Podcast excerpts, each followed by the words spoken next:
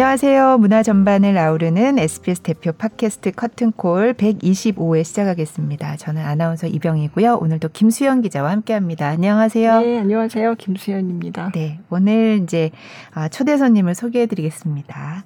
국립창극단 소속의 소리꾼 김준수 씨와 유태평양 씨 모셨습니다. 어서 네, 오세요. 안녕하세요. 신나요. 어, 먼저 각자 본인 소개를 직접 좀 해주세요. 네, 안녕하세요. 저는 소리꾼 그 판소리를 하고 있고 또 국립창극단에서 창극 배우로 활동하고 있는 김준수입니다. 네. 네, 안녕하세요. 저는 어 귀염둥이 막내 소리꾼. 네, 창단에서 이제 막 막내를 벗어난 막내가 아니잖아요. 이제 막 막내를 벗어난 네, 소리꾼 유태평양입니다. 네. 와. 그 막내라고 하셨더라고요. 근데 이제 막내 끝에서 한 세 번째쯤 되신다고. 그렇죠. 서열 한 4위 정도 네. 됩니다. 세 번째, 네 번째쯤 되신다고. 총 몇 분쯤 계시는데요? 어, 지금 총 한 인원이 한 25분에서 30분 정도 되는 아, 서른, 걸로 서른다섯 분. 35분? 네. 네 네. 아, 35분 일하고 정도 뒤에서 되는 알려 주시네요. 아, 갑작스럽게 여쭤보시네. 아, 죄송해요. 아니, 어, 어디서 막내였었나 궁금해 가지고. 아, 근데 네. 그 들어와서 활동한 그 연수로 막내라는 말씀이세요? 어, 아니요. 실제로 이제 들어온 네. 기수로 따지면 그러니까 들어온. 네, 들어온 네. 기수로 따지면 그쵸. 제가 네. 이제 현재 제일 막내 기수보다 네. 한 기수 위. 아, 거죠. 네. 아, 그렇구나. 나이로 따지는 게 아니라 언제 어, 이제 나이로 따지면 어, 제가 한 세 번째 정도 어리죠. 네, 굉장히 어린 편에 속합니다. 아, 네. 그러세요. 이, 일어나 네. 저러나 세 번째. 맞습니다. 일어나 저러나. 네. 아니 일어나 근데 저러나. 어릴 때부터 활동을 하셔가지고 한때 엄청 유명하셨단 말이에요. 그래서 제가 아직도 뭐 중학생, 고등학생으로 보- 생각하시는 분들도 많으세요. 아, 그죠? 워낙 아기 때 이제 예, 예. TV에 많이 나오고 그래가지고 맞아요. 아직까지도 제가 이제 30대가 넘었다고 하면 이제 깜짝 놀라시는 거예요. 저도 저도 그랬거든요. 처음에 국립창극단에서 활동하실 때도 어 그 옛날에 그그 꼬마 이제 그때는 그렇죠. 어리셨으니까 네, 초등학생이었어요. 네. 어디 나오셨어요? 그러니까 국악 신동으로 그때 수군가를 가장 최연소로 최장 시간. 아, 흥보가였나요? 네. 예. 그거를 아유, 네 근데 흥보, 수군가도 하셨잖아요. 맞아요, 맞아요. 예, 예, 예. 그래가지고 그때 뭐 기네스 뭐, 뭐 네, 뭐 기록 최연소 아니었어요? 최장 시간 최연소 뭐. 예, 뭐 네. 하여간 그때 네. 기록도 세우고 뭐 그래서 텔레비전에 엄청 많이 나오셨어요. 예, 예. 유태평양. 기억이 날. 듯. 네. 네. 제가 들어오시기 전에 얘기했는데 2000년에 제가 인터뷰한 적이 있더라고요. 제가 2000년이요? 찾아봤는데. 네. 어, 저, 저도 깜짝 놀랐습니다. 어린이 그 듣고. 창극에 출연하셔가지고. 그랬던. 네, 제가 그래서 그때 기사를 쓰고서 어 우리 국악계 미래가 밝다 이렇게 기사를 썼었어요. 기사를 그렇게 썼었어요. 아, 어, 드디어 네, 또 여기에 또 진짜, 모시게 예. 되네. 네. 근데 한동안 이렇게 그렇게 많이 활동하시다가 어린 시절에 그러다가 예, 한동안 좀 소식이 없었는데 중간에 유학을 다녀오셨다 뭐 이런 네, 네, 예, 예. 예. 남아프리카 공화국에 그러니까요. 네, 예. 4년 정도 있다가 오. 네. 어, 뭐 궁금한 얘기가 많은데. 그러니까 빨리 어, 그거는 우- 나중에 우선 좀 이따가 그거는 네, 얘기하기로. 길어져가지고 네. 지금 준비하시고 있는 네. 공연 얘기 좀 들어보고 싶어요, 먼저. 네. 예. 작품이 뭐죠? 리어 리어 리어. 리어 리어. 네. 셰익스피어의 리어 왕 그걸? 또 우리식으로. 그쵸 오. 판소리로. 네. 네, 우리 고유의 언어와 그 다음에 이제 소리로 표현하는 건데 새롭게 배삼식 작가님께서 네. 또 같이 함께 이렇게 각색해서 집필하셨고 음. 그래서 아무래도 새로운 대본처럼 이렇게 나왔어요. 음. 그래서 글들도 보면은 되게 아름다운 글들이 정말 네. 있고 네. 거기다가 소리도 너무나 이 사설의 이면에 맞게 잘 짜여져 있어서 음. 사람들이 보고 들으시면서 음. 어, 어 이렇게 리어가 표현될 수 있구나라는 것들을 같이 함께 느끼실 수 있지 않을까라는 생각을 했어요. 네. 그러면 맡으신 역이 어떻게 되는 거예요? 네, 두 저는 분이? 이제 이번에 리어에서 리어 역을 맡은 아, 네. 저는 이번에 글로스터 네. 네, 역할을 맡았고 네. 어떻게 보면 좀 리어와 좀 다른 면모로 또 비슷한 상황을 겪게 되는 네. 네, 좀 이게 좀 눈이 멀게 되는 음, 최후의 네, 눈이 네. 멀게 되는 좀 아픔을 네. 겪는 그런 아버지죠. 네. 네. 음. 제가 그래서 기자간담회 때도 그 얘기가 나왔는데 사실 리어 왕하고 글로스터 백작하고 다 지금 아버지라고 말씀하셨지만 다 이렇게 연 되게 연장자이잖아요. 네. 원래 인물로서는 근데 지금 막내라고 하셨잖아요. 네. 여기 두 번째 막내예요. 그러니까 네. 그렇게 맡으셔서 좀 어. 왜 그렇게 캐스팅을 했을까도 좀 궁금했고 또 그렇게 맡으셨는데 실제로 해보시니까 어떠신지 지금 연습 중이지만 네. 아마 저희가 이제 캐스팅하는 자, 그때 당시에 있어서도 네. 뭐 리딩도 하고 이랬었지만 네. 모두가 어, 내가 리얼을 할 수 있을까라는 물음표는 다 있었을 것 같아요. 음. 만약에 나에게 이런 역할이 주어졌을 네. 때. 네. 근데 이제 캐스팅이 되고 나서 어, 누구나 또 리얼을 꿈꿀 수도 있잖아요. 음. 그 여, 꿈꿀 수 있는 배역이라고 생각하고 또 창극 배우로서 또 경험할 수 없는 네. 작품이라고 생각을 하는데 어 리얼을 맡으면서 여러 가지 이제 감정선이라든지 네. 정말 연륜이 많이 필요하다라고 느- 연습을 하는 과정에서 정말 많이 느끼고 있어요. 네. 그리고 또 이제까지 저도 이제 창극단에 입단한 지 횟수로 거의 10, 이제 10년이 돼 갔는데 네. 저는 최대 2일 정도로 이 역할이 주는 부담감이 음. 어마어마합니다. 음. 어, 그래서 어, 오히려 뭔가 배우로서 도전해보는 어떤 그런 마음으로 사실 지금 연습에 임하고 있어요. 네. 네. 글로스터도 사실 굉장히 그 아들 그 자식과의 관계에서 굉장히 좀 약간 판단 미스를 하기도 하고 그렇죠. 네. 네. 약간 그런 역할인데 그러니까 어떻게 보면 제가 글로스터를 보면서 그런 생각 한국의 글로스터는 누구일까 이런 음. 생각을 하다 보니까 뭐 똑같은 상황은 아니지만 뭔가 신봉사의 캐릭터가 좀 껴 떠오르긴 하더라고요. 아. 뭔가 이 자기가 공양미 300석을 그냥 선뜻 바치겠다라는 판단 미스로 인해서 네, 네, 네. 딸을 어떻게 보면 잃게 되고 음. 그로 인해서 눈도 못 뜨게 되고 음. 뭔가 뭐 그런 점에서 봤을 때 한국의 뭔가 물론 뭐 똑같은 상황은 네, 아니지만 네. 이 신봉사가 느꼈던 어떤 그런 어 그 고통 그리고 네, 네. 아픔 음. 이런 것들이 좀 어떻게 보면 비슷한 맥락에서 글로스터도 아. 그런 비슷한 느낌을 받자 왜냐하면 또 자식한테 배신도 당하고 자식의 음. 그 잘못된 연기에 속아서 잘못된 판단으로 어 결국엔 자신의 눈까지 멀게 되고 그런 걸 보면서 참 비슷한 맥락으로 한국의 어떤 글로스터를 좀 이런 식으로 좀 풀어보면 음, 어떨까 음. 이런 또 고민을 하기도 했었고 네. 네 그 굉장히 재밌는 것 같아요 글로스터가 제가 처음에 대본으로만 봤을 때는 네. 어 그냥 단순히 리어 왕의 어떤 복선 음. 리어 왕의 어떤 또 다른 삶을 살고 있는 리어 왕으로 네, 이렇게 네. 봤다면 점점 연습을 하면 할수록 이 글로스터만이 갖고 있는 또 그 세계관이 또 따로 있는 것 같더라고요. 아. 그래서 굉장히 매일매일 연습하는 게 어렵기도 하지만 한편으로는 굉장히 흥미로운 사실들을 매일매일 좀 발견을 하고 있는 것 같습니다. 네. 네. 네. 음. 근데 셰익스피어의 리어왕 얼마 전에 왜 이순재 씨가 출연하는 연극도 굉장히 화제 속에 공연이 됐었는데 제가 그때 봤더니 어 대사가 굉장히 어렵더라고요. 네. 근데 그 상황들은 정말 어 있을 것 같은 상황들인 거예요. 음. 예. 그래서 아 참 셰익스피어가 대단한 사람이구나 하고 느끼면서 봤었는데 이거를 또 창극으로 한단 말이죠. 근데 판소리로 하는 그 리듬 어떤 그런 호흡은 이 연극 셰익스피어 연극이 음. 평소 하던 거랑 완전히 다를 것 같거든요. 그게 음. 어떻게 달라졌을까 좀 궁금해요. 이제 우선 작가님께서 물이라는 네, 그 어떤 사상, 네, 그 노자의 사상을 같이 함께 이 대본에 녹였다고 하셨거든요. 네, 그 물이라는 게 이제 물이 이제 무대 위로 같이 한 20톤 이상이 같이 무대에 같이 흐르면서 네. 처음부터 물이 처음부터 있어요. 네, 찾다가 어. 이 수면의 높낮이를 통해서 네. 캐릭터들의 어떤 심경의 변화라든지 음. 그리고 또 물을 표현 물을 어떤 들여다 보면서의 어떤 뭐 요동치는 음. 인간의 어떤 욕심과 욕망들이나 이런 것들을 물로 같이 함께 어 표현하면서 어, 아마 그 전과 표현됐을 때의 리어의 작품과는 정말 또 차별된 작품 네. 중에 키포인트라고 할 수도 있을 것 같기도 네, 해요. 네. 그래서 어 저도 이제 여러 가지의 감정선을 이 안에다가 이 캐릭터에다 담려다 보니까 우리 소리로스의 조금 더 감정 표현이 조금 더 수- 오히려 연기적인 것보다 더 편하더라고요. 음. 그래서 소리꾼들이 같이 함께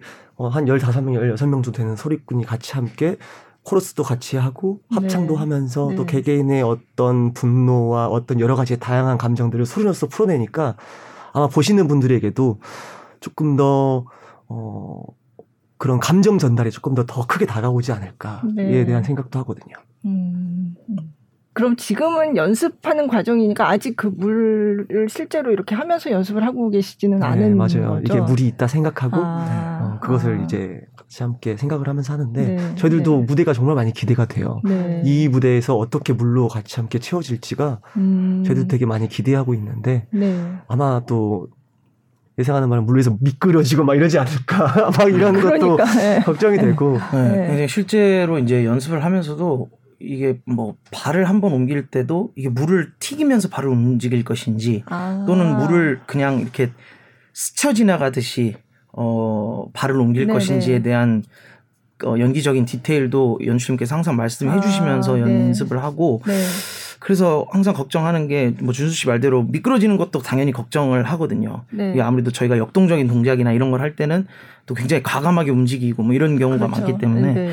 그렇지만 또그그 시각적으로 주는 그 물이 막 이렇게 요동치고 음, 물이 팍팍 네네. 튀기고 하는 거기서 주는 또 희열감도 분명히 네. 있을 것 같다라는 생각이 들더라고요. 그래서 막 리어가 정말 고통에 몸부림칠 때 뭔가 물에서 막 첨벙첨벙 되면서 음. 물이 막 사방으로 튀기는 그런 어떤 미장센이나 이런 것들이 되게 어, 객석에서 봤을 땐 그런 게 또 어떻게 보면 어, 관람 포인트 네, 중에 하나지 네. 않을까 네.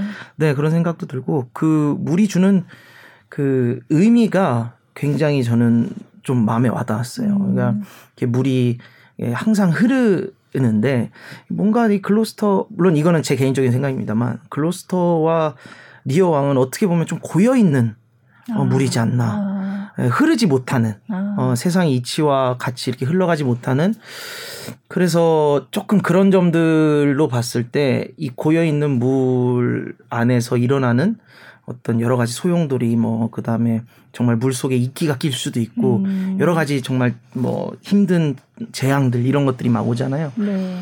근데 그 물 속에서 일어나는 어떤 해프닝들이 음. 너무 좀 재밌지 않을까 네, 네. 그런 생각을 좀 하게 돼요. 어, 재밌을 것 같아요. 어, 네. 물, 물 안에 들어가 있는 건지 몰랐네요.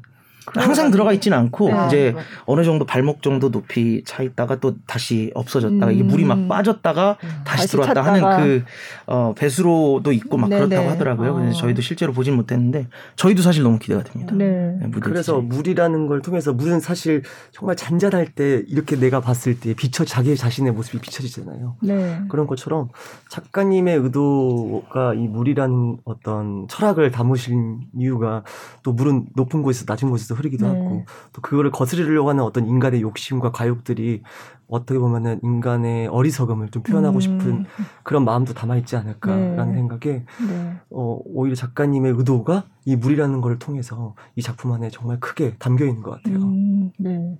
사실 이 리어는 그냥 보니까 어, 여기 참여하시는 분들만 봐도 되게 궁금해지는 음. 아직 뭐 연습 중이지만 굉장히 궁금한 게 연출 말씀하셨지만 정영두 씨는 원래 무용하셨지만 굉장히 다양한 어, 극 작업을 많이 같이 해오셨고 예. 저, 정영두 씨가 한 다른 작품들도 이제 많이 본 분들이 많잖아요. 그래서 정영두 씨 때문에 어 그분이 창극을 연출해 하고 어 어떻게 할까 궁금해하는 사람들도 있을 것이고 또 배삼식 작가는 제가 너무 좋아하는 작가거든요. 음. 정말 뭐 그 전에 국립창극단하고도 같이 작업을 이미 하신 적이 있죠. 연대. 연대. 예. 네. 근데 이제 연극 쓰신 거 대본이 정말 너무 좋거든요. 음. 그래서 3월의 눈이나 뭐 전에 국립극단에서 했던 화천가 이런 게다 음. 너무 저는 재밌게 봐서 그분이 하신다 그러니까 일단 아 저는 그분을 믿고 보는 작가 음. 이렇게 저는 그렇게 생각하거든요. 어, 배삼식 팬이시네 팬. 예, 맞아요. 예. 배삼식 작가님이 했다 그러면 그냥 어 그럼 그냥 음. 일단 믿고 가서 볼 수. 있겠다. 예. 음. 근데 또 다른 분들도 그 이태섭 씨가 그 지금 이태섭 감독님 네. 무대 감독 네. 네. 그분이 예전에도 국립극단에서 리어왕을 한 적이 맞아요. 있죠. 근데 멋있었어요.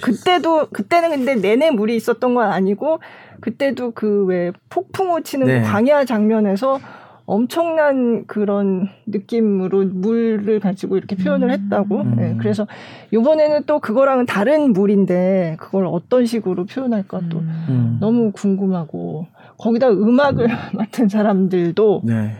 한승석 씨 음, 예, 작창하고 음악 감독 네. 그리고 정재일 씨. 네. 음. 예, 아, 뭐 오징어 요즘. 유명한 어. 그 기생충 영화 네. 기생충하고 넷플릭스의 그 오징어 오징어, 게임. 게임, 예, 음악 음. 감독. 아. 네. 그러니까 뭐 오히려 드, 드림팀이죠. 작품, 작품보다 그 작품을 만드는 정말, 네, 완전 대단한. 스태프진들, 네, 네. 제작진 분들로 인해서 많은 분들께서 또 관심을 관심을 네. 가져주시지 않을까요? 음. 기대하고 기대하지 네. 않을까요? 아까 상 말씀하셨듯이 네. 저희 제작진 저희 국립극장 제작진 팀들에게 그 섭외 아, 일상 네. 이상을 꼭 수, 수요를 해줘야 되지 않을까? 우리 아, 부장님께서 네네. 아, 그러네. 아, 제가. 저희 연말에 받은 네, 저희 연말에 저희끼리 이렇게 상을 주고받고 했는데. 섭외가 일상을 네, 받으셨죠. 섭외가 일상을 일상을 받았어요. 받았거든요. 네. 그리고 이제 이병희 아나운서는 진행 실력이 환상. 받았고. 그러니까. 국립극장도 그러네요. 예. 섭외가, 섭외가 일상. 일상. 아, 네. 그러네요. 아니, 근데 또 출연진도 또 너무 좋잖아요. 예. 네. 거기다 셰익스피어 작품이고. 아, 어. 거기에 비하면 저희들은 사실 정말 부족한 것도 많고 또 특히나 이런 리어 같은 대작을 한다고 했었을 때는 뭔가 연륜적으로나 조금 저희들이 우리 나이 때 채울 수 없는 분명 캐릭터에 대한 것들이 부담감이 있으니까요. 하지만 이제 작품을 준비하면서 우리가 창극으로서 이런 작품을 또 했었을 때의 어떤 또 어, 우리만의, 우리만의 색깔로 표현할 수 있다라는 것들을 관객들에게 정말 보여드리고 싶고 네. 또 그걸로 인해서 우리 창극에 대한 매력을 함께 네. 같이 느끼시면서 공감을 좀 많이 끌어내고 싶어요. 네. 노래를 들을까요? 지금쯤. 네. 그 지금 하고 계신 작품이 이제 연습 중이셔가지고 저희가 이제 들려드릴 수는 없고 이제 다시 듣고 싶은 곡 중에서 좀 골라달라고 저희가 부탁을 네. 드렸잖아요. 어, 첫 번째 곡 직접 소개를 좀 부탁드릴게요. 음, 네. 네. 네, 유태평 씨 할까요? 첫 번째 곡이 귀토. 귀- 네, 귀토에서 어, 나오는 범피 중류 네. 네. 였는데 어 귀토라는 작품 아 국립창단에서 저희가 작년에 했던 이제 작품인데요. 귀토라는 작품에서 네, 별주부 자라 역할을 맡은 유태평양 씨가 우리 수궁 별천지라는 네. 네. 네. 그 노래인데 이게 이제 쉽게 말해서 토끼 한테 이제 사기를 치는 거예요. 네. 우리 수국이 내가 살고 있는 이 땅, 그 수궁이라는 땅이 너무 좋은 곳이고, 음. 당신도 나를 따라서 그 수궁으로 들어가면 아주 엄청난 벼슬에다가 부귀영화를 누릴 것이고, 하니까 나랑 같이 음. 수궁으로 가자. 음. 라고 이제 꼬드기는 네. 네, 그런 대목이거든요. 근데 그 게임에 이제 결국엔 이제 토끼가 넘, 어, 넘어가게 되고 어떻게 보면 또 리어에서도 이, 이 사람의 그 말로 맞아요. 어, 네. 꼬드김을 당하고 결국엔 리어 왕도 그 말을 믿지 못하고 그 말 하나만 그냥 듣고 어, 그 말에 속아서 딸들에게 재산을 다 나눠주고 하게 되잖아요. 그래서 이 말의 무게라는 것이 음. 참 어, 우리나라 작품에서도 그렇고 음. 수군가라는 작품에서도 그렇고 외국에서의 그 리어왕 어, 작품도 어떻게 보면 이 말의 무게가 참 어, 중요하다. 음. 아, 이 말을 어떻게 믿느냐, 말을 어떻게 하느냐, 어떻게 듣느냐. 어, 이런 것들이 참 중요하다는 메시지를 또 던져주고 있는 네. 게 아닌가라는 생각에서 이 곡을 또 고르게 됐고요. 어, 그래서 네. 연결을 또 기가 막히게. 네, 또 제가 또 입으로 먹고 사는 직업이기 때문에. 네, 네, 어쨌든 네. 그래서 네. 네, 우리 수군 별천지라. 네. 네, 네, 듣고 들어보겠습니다. 오시겠습니다. 이게 무엇입니까? 예측 불어의 만남 우리 소공 별천지라 가히 없는 바다 속에 저녁한 집을 짓고 유리기둥 오박주초 주란 화각이 솟았구나. 우리 용왕 측이여사 만조정이 구조거고 백성이 한락이라 냉무금 잔 천일을 주아 불로 촛불 싸약을 실토록 막은 우와 풍악으로 열아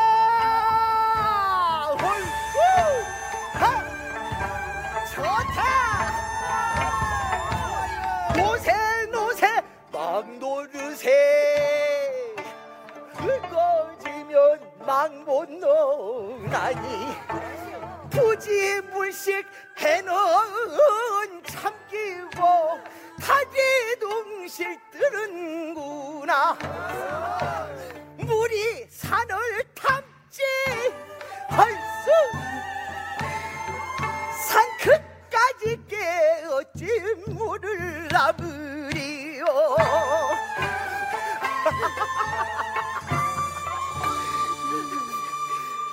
갑시다. 당신이 날 용궁에만 데려가 준다면 간인들 못 떠주겠어. 얼른 갑시다. 아야 잠깐 잠깐 잠깐 잠깐 잠깐 잠깐. 방금 한 말 그 말 다시? 어서 가자고요. 아, 아니 그 전에 그 용궁에만 데려다 준다면 뭐까지 해준다고? 간도 떼어준다고.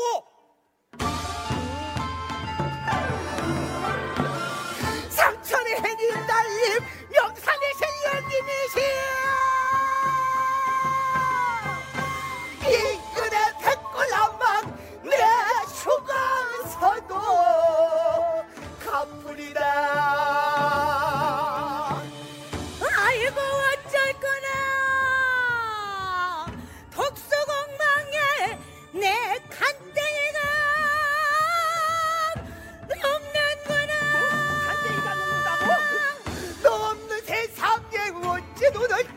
살며 여보 도령님 아씨 그냥 함께 하세요. 예? 둘이 일타 쌍피로 함께 가세요. 내가 둘이 용궁까지 제대로 모실게요 드디어 산으로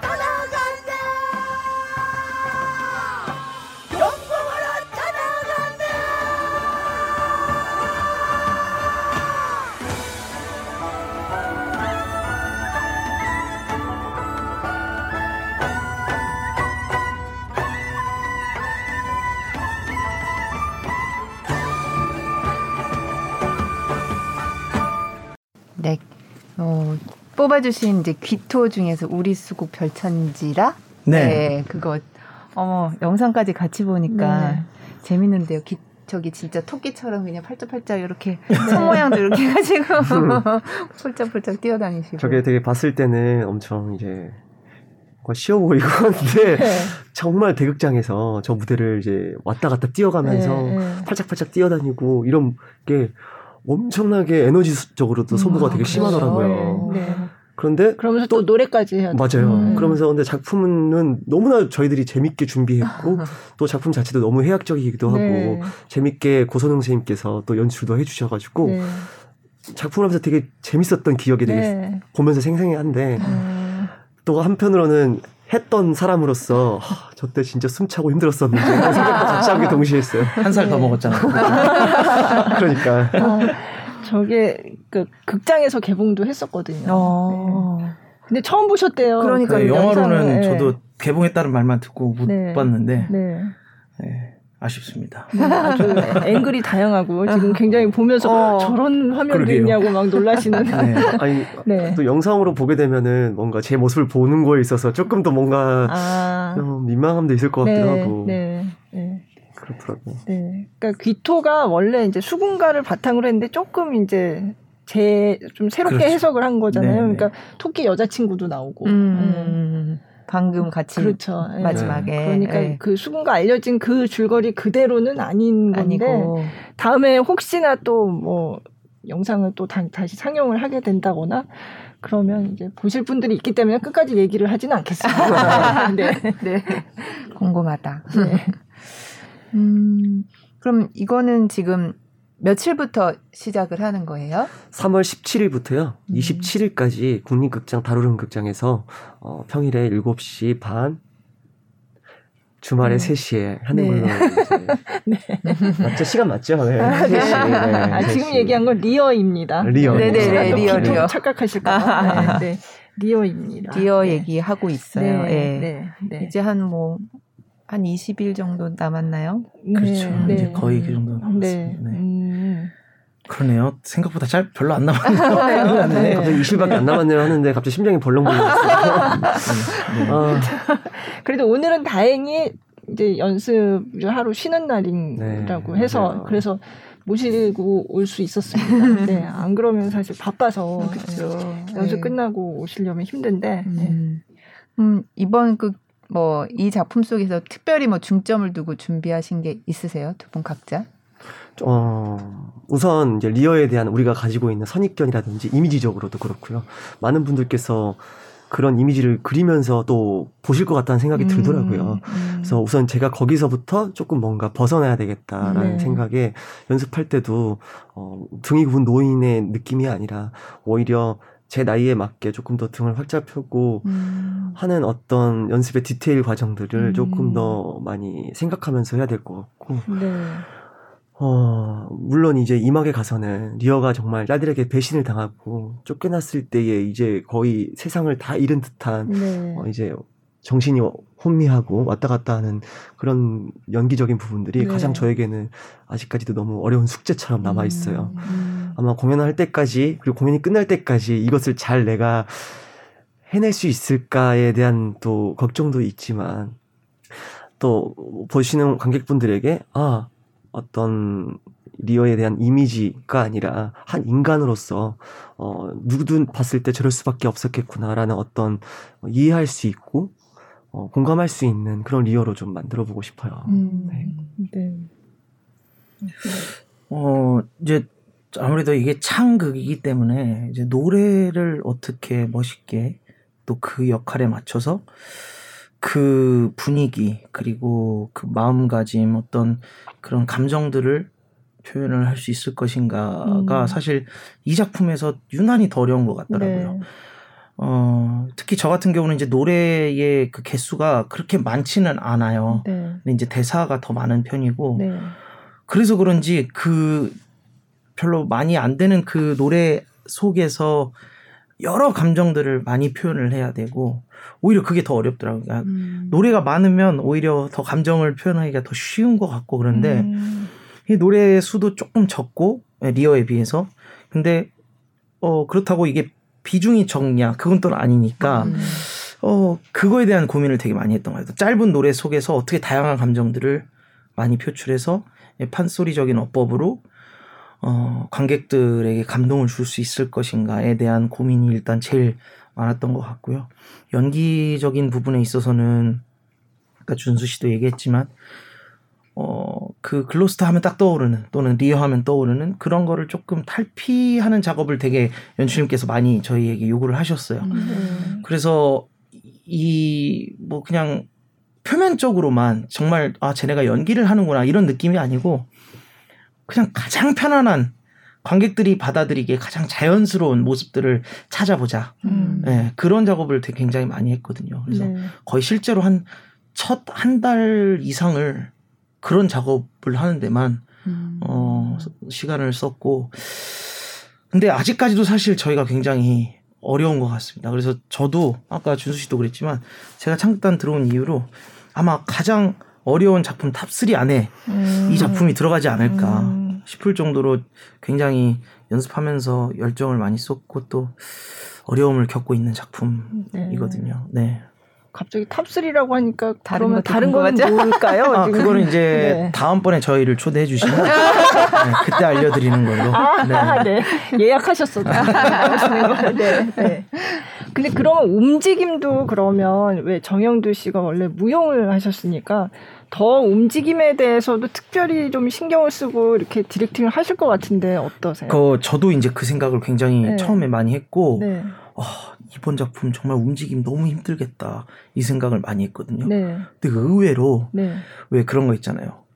그 고수들은 그 최대한 뺀다. 아. 네, 근데 오히려 이번 작품에서 움직임에 대한 뭔가 이 연출님께서 저희한테 막 요구하시는 게 그렇게 크지 않았어요. 음. 포기하신 건가? 아니, 아, 그러니까 오, 진짜 어떻게 생각하면 이렇게 생각할 수도 있을 정도로 왜냐하면 네. 연출님께서 이건 그냥 자연스럽게 되는 아. 음, 것이다. 네. 움직임을 막 연출님께서 이렇게 해라, 여기서 저렇게 음. 움직여라, 여기서 뭐 왼발로 움직여라 이렇게 하는 것보다 네. 정말 한 두 달 동안 대본 리딩하고 대본 들고 막 일어서서 그냥 마음대로 움직여 보세요. 아. 마음대로 춤춰 보세요. 아. 마음대로 멋지게 해 보세요. 아. 막 이런 것만 요구하라 하시고 최근 한 일주일, 2주? 2주 전까지 정말 그러니까 네. 공연 한 달 앞둔 시점까지도 움직임에 대한 어떤 큰 direction이 많이 없으셨어요. 그래서 어. 충분히 배우들이 그 안에서 다 녹아들고 음. 그 그냥 자기의 움직임대로 완벽히 자기의 것으로 만들어진 상태에서 연출님께서 약간 이렇게 조미료처럼 아, 네. 이렇게 조금 해주시는 아. 어, 그런 스타일이신 것 같더라고요. 그래서 저도 오히려 이번 작품이 한편으로는 그런 점에 있어서는 음. 되게 편했어요. 음. 왜냐면 처음부터 보통 어떤 연출님들마다 색깔이 다 다르시지만 네, 어떤 네. 연출님 같은 경우는 정말 처음부터 자 왼발부터 세세하게. 뛰세요. 네, 네. 자 무대 처음 나올 때 오른발로 나오세요. 아, 그렇게까지. 그렇게까지 하시는 연출님도 네. 계시거든요. 음. 근데 오히려 이번에 정현도 연출님 같은 경우는 정말 그냥 배우들의 100% 자유에 처음에는 맡기시더라고요. 음. 그래서 마음껏 그냥 노는 시간이라고 생각하고 그래서 놀이를 되게 많이 했어요. 아, 저희가. 그래요? 네. 실제로요? 어떤, 어떤. 어떤 놀이를 해요? 그러니까 뭐 예를 들면 사각형 안에 네. 뭐 배우들 그냥 한두 명씩 딱 서서 일정한 똑같은 동작을 한 사람이 하고 있으면 그 다음 사람이 나와서 자, 이 동작에 어울리는 어떤 무대 위에서 어울릴 것 같은 다른 동작을 한번 해봅시다 아. 하면서 뭐 어떤 사람은 막 새를 흉내내고 있으면 아. 뭐 어떤 사람은 거기에 맞춰서 뭔가 스토리가 이렇게 형성되는 네네. 뭐 그런 놀이도 했었고 워크샵이라고 음. 해서 그러다 보니까 뭔가 배우들 간의 이런 호흡 같은 것도 네. 네. 그 짧은 시간 안에 굉장히 어, 잘 이끌어 내 주셨고 네. 그런 점에 있어서 되게 또 흥미롭고 또 재밌는 어, 또 시간이지 않았나 네. 네. 네. 음. 오히려 그런 생각이 들더라고요. 네. 음. 그러면 이렇게 미리부터 딱 짜놓은 어떤 움직임이 아니라 그냥 내가 그걸 해석해서 그냥 자연스럽게 보여주는 네. 그거를 이제 보게 되는 거겠네요. 네. 그렇게 하면서 이제 큰 어, 이제 뭐 합창 부분이나 정말 안무가 필요한 네. 부분들은 당연히 연출님께서 네. 이제 어, 다 디렉션을 주시고 음. 하지만 어떤 연기를 하는 데 있어서 그래서 저희도 매번 매일매일 어 달랐어요. 아. 움직이는 동선, 그 다음에 네, 상대 배우와 네. 호흡 같은 것도 한번 이렇게 했다가 그 다음날 연출님이 음. 어, 자, 다르게도 아, 한번 해봅시다 네. 해서 또 다른 동선을 막 쓰고 그리고 무대에 출입하는 네. 그 위치도 매일매일 다르고 음. 어, 그러다가 이제 그런 것들을 이제 하나하나씩 정립을 이제 찾아가는 네. 거. 네. 어, 하시더라고요. 그래서 네. 그 작업을 지금 현재 이제 거의 막바지로 음. 가고 있고 네. 예, 그런 점이 조금 음, 독특하면서 또 새로운 재밌는 네. 경험이지 않았나. 음. 네. 근데 노자의 말이 좀 나오더라고요 대사에 보니까. 음, 네. 처음에 노자. 예. 네. 처음에 리오가 딱 나왔을 때 상선은 약수일년 이러면서 네. 노자가 했었던 말들 중에서 이렇게 곡이 시작되거든요. 네. 그러면서 아까도 말씀드렸던 것처럼 작가님께서의 어떤 노자의 사상, 이 물의 철학을 이 작품 안에 녹여서 음, 네. 어, 물이라는 거를 어, 같이 함께 리오 작품에 녹였기 네. 때문에 네. 아마 많은 분들께서 여러 가지 생각을 하게끔 만들어 주시지 않을까. 음, 음.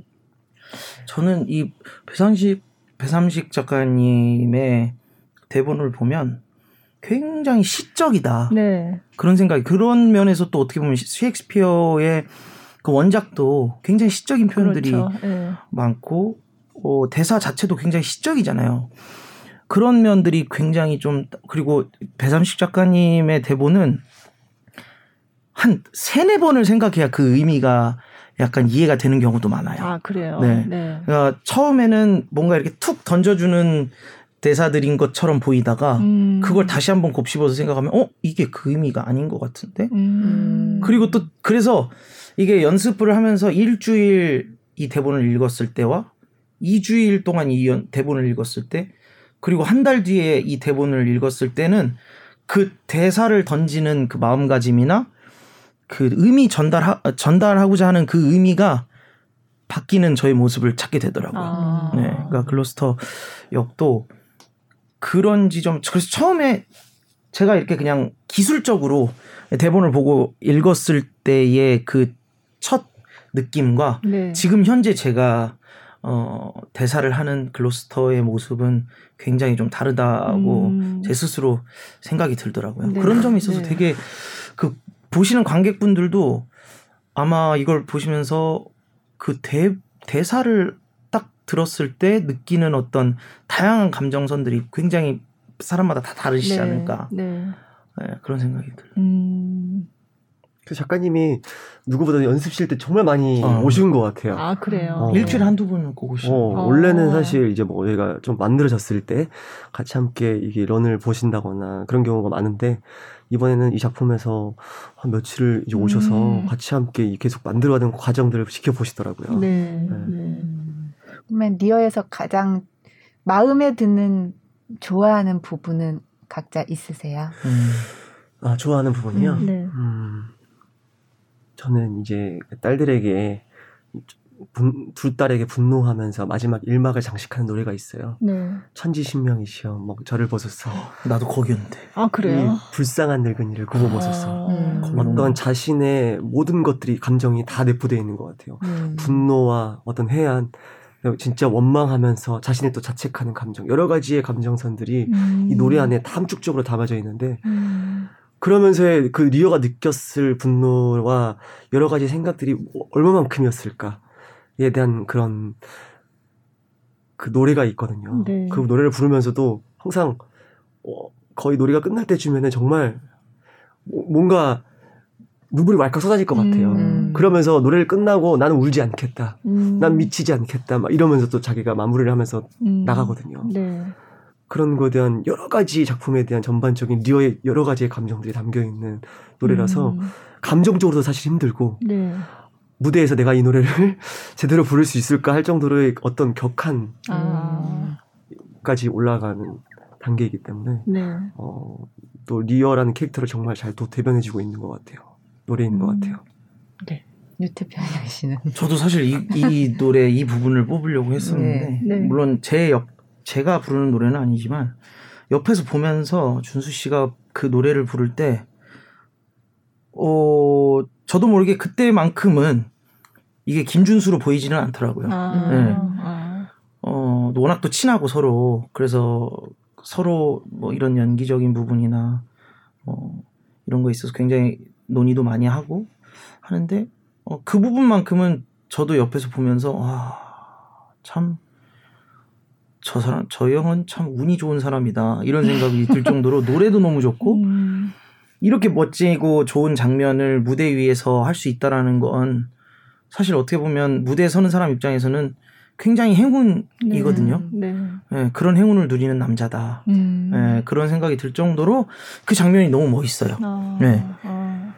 뭐 진짜 좀 심하게 말하면 무대에 정말 아무것도 장치가 없어도 그 노래와 음악으로만으로도 어 아마 그 무대를 다 채울 수 있지 않을까라는 음. 생각이 들 정도로 너무나 좋은 목소리와 또 판소리적인 어떤 기술을 보여주고 네.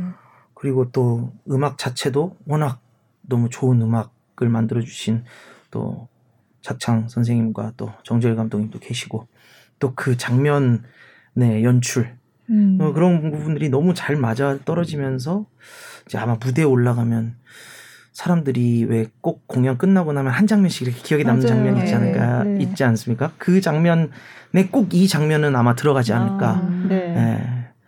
그래서 글로스터를 더 열심히 해야겠다. 예. 다른 장면은 꼭 제가 차지할 수 있도록. 이, 이 장면을 정말 한 장면 한 장면을 할 장면마다 할 때마다 정말 에너지적으로도 그렇고 네. 감정적으로 많이 힘들겠다라는 음. 느낌을 정말 받았어요. 그래서 네. 아, 이거를 내가 무대에서 진짜 관객들 앞에 두고 이, 이걸 에너지적으로 내가 뿜어낼 수 있을까에 대한 사실 걱정도 되게 많아요. 음. 그래서 사실 아까 그 장면은 다른 배우들하고 이제 옆에서 이렇게 우스갯소리로 하는 얘기가 네. 와 준수 준수 씨는 돈 내고 공연해야 될 것 같아. 이렇게 얘기를 할 정도로 그래요. 그 장면이 너무 멋있어요. 음. 어. 네. 그래서 힘들기도 저는- 하지만. 아 네. 본인은 당연히 네, 힘들겠죠. 네, 네. 네. 정말 왜냐면 막 쥐어짜고 막 몸을 온몸을 비틀면서 예, 연기를 하는데 네 아마 이러다 형 그 장면 하면서 막 긴장해가지고 그러는 거 아니야 공연할 때 사람들하고 엄청 기대를 해가지고 네 그 정도로 멋있습니다. 아. 네. 음. 본인 거 중에서는요?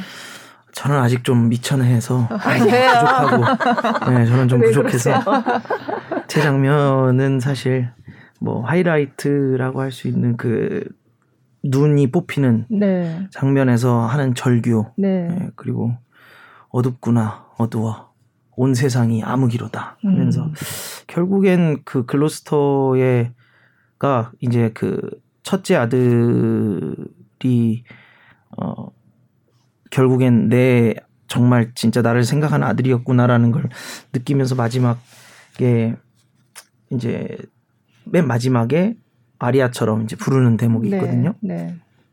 근데 그때 그 대목이 좀그 대사가 이제 가사가 어 불쌍한 내 아들 에드거 음. 그를 축복하여 주옵소서라고 부르는 그 절규하는 대목인데 그 부분이 조금 좀 이렇게 저 스스로도 노래 부르면서 좀 이렇게 울컥하는 네. 예. 참 그러면서도 아 정말 너 못났다 음. 글로스터야 너 왜 이렇게 음. 못났냐 이런 생각을 저 스스로 좀 하게 되더라고요 네. 왜 그런 선택을 했니 음. 네 재밌습니다 네. 설명만 들어도 어, 엄청 그러니까요. 재밌어요. 네. 그러면 또 이 대목에서 네. 어, 잠시 쉬어가는. 두 번째 이제 노래로는 범피 종류라고 네. 하셨나요? 네. 네, 귀토에 이제 저희가 또 작년에 했었던 귀토, 아까 방금 전에 들으셨던 우리 수국 별천지. 별천지라 네. 그 대목의 연장선이기도 해요. 네. 그뒤 대목이긴 한데요. 이제 토끼를 구슬려서 이제 같이 함께 이제 용궁 수궁으로 들어갑니다. 그래서 네. 그 망망대에 펼쳐지는 그 여러 가지의 수궁의 풍경이라든지 이런 것들을 담고 있는 노래인데 음. 같이 함께 들어가는 이 노래가 이제 범피 중류. 범피 종류가 무슨 뜻이에요? 이게? 범피 중류요. 네. 그러니까 이제 망망대에 망망에 흐르는 우리 물결 아. 이라는 거에 대한 어떤 정말 그 가운 가- 바다 가운데서 떠다니는 어떤 네네. 물결의 음. 형- 그 말을 표현한 건데 네네.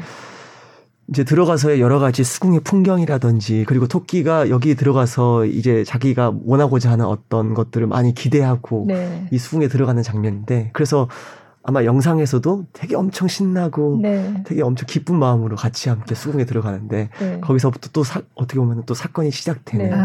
그전 단계인 거죠. 네.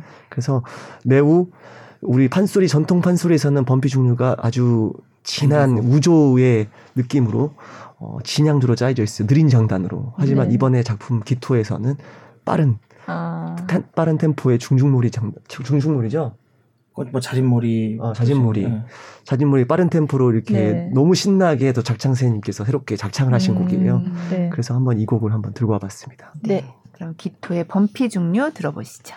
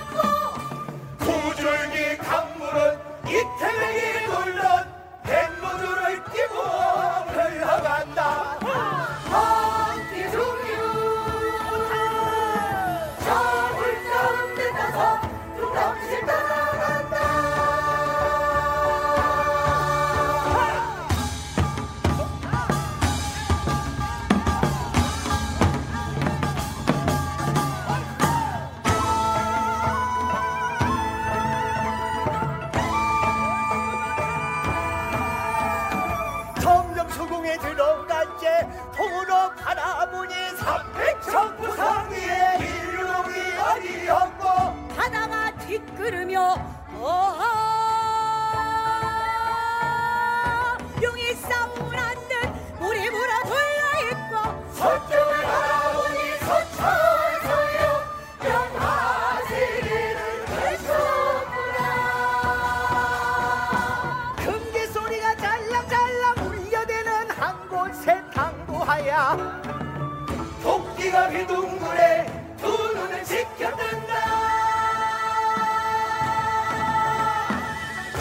보자. 저것이 무슨 자냐? 대고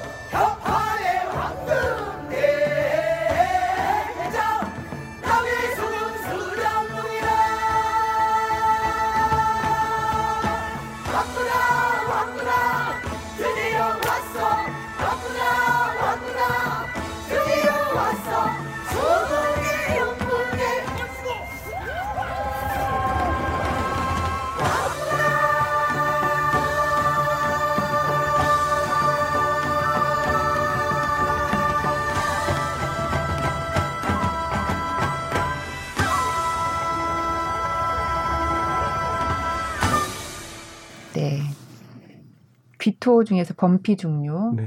들어봤습니다. 저희는 지금 리어에 대해서 얘기하고 있어요. 네, 이거는 노래 기토고요. 들었다가 리어 얘기했다가 보니까 아직 확정 뭐 발표는 안 됐지만 재공연이 될 것 같다고 하십니다. 와. 네, 네. 너무 재밌는 작품이에요. 어, 네. 영상만 봐도 네. 지금 보시면서 그 영상 촬영할 때 되게 힘드셨다고 그 말씀하셨는데. 네. 그 네. 영상을 또 같이 함께 보니까 저 때의 기억이 더 새록새록한데 음, 어, 오랜만에 또 대극장에 우리가 개관작으로 섰던 무대였어요. 네, 네. 그러다 보니까 와 우리 대극장이 컸다고 느끼고는 있었지만 직접 이제 토끼처럼 뛰고 이 여러 가지 쓰는 동선들이 여러모로 이제 에너지적으로 되게 힘들었고 네. 그러면서 또 그만큼 에너지를 또 관객들에게 주는 작품이었던 것 같기도 해요. 음. 근데 영상 촬영할 때는 이 촬영 카메라가 많이 들어오니까 관객들을 평소보다 조금만 받아서 그래서 관객이 주는 에너지를 좀 덜 받고 그때 그렇죠. 공연을 네, 하셨던 확실히 진짜 관객석에 관객이 없다라면은 네. 네. 정말 공연자들도 없다라고 생각이 느꼈던 공연이었던 것 같아요. 또 아, 그날 전날이 네. 집중도 확실히 좀 덜 되는 것 네. 같아요. 그 느낌이. 음, 어, 그 관객이 주는 에너지가 확실히 큰데, 네. 음. 예, 근데 그 카메라가 거기에 있고 하다 보니까, 이 또, 실제로 사람들한테 이렇게 소리를 쳤을 때, 네. 그 관객들은 분명히 이 말로는 대답을 안 하고 호응은 안 하지만, 이 그쵸, 사람이 그게 이렇게. 시선이거나 네, 이렇게 주는 있죠. 기운이 있거든요. 네, 근데 그게 맞아요. 없으니까, 그게 카메라로 또 대체가 되니까, 아. 저희는 좀 되게. 힘들었거든요. 네. 네. 네. 그리고 워낙 또 노래들이 다 이제 그 고, 고음역대였고 네, 네.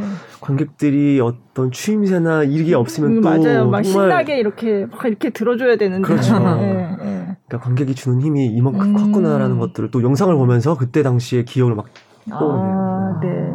그래서 그 저 촬영하는 거를 어디 그 NT 내셔널 시어터는 그러니까 주로 그런 데는 관객들이 있을 때 음.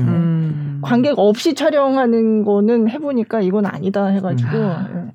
꼭 관객이 다 들어와 있을 때 한다고 하더라고요 음. 촬영도. 예. 음. 그게 아마 또 네. 보시는 그 엔티로 보시는 분들도 아마 느낌이 다르실 거예요. 그쵸. 음. 예. 네.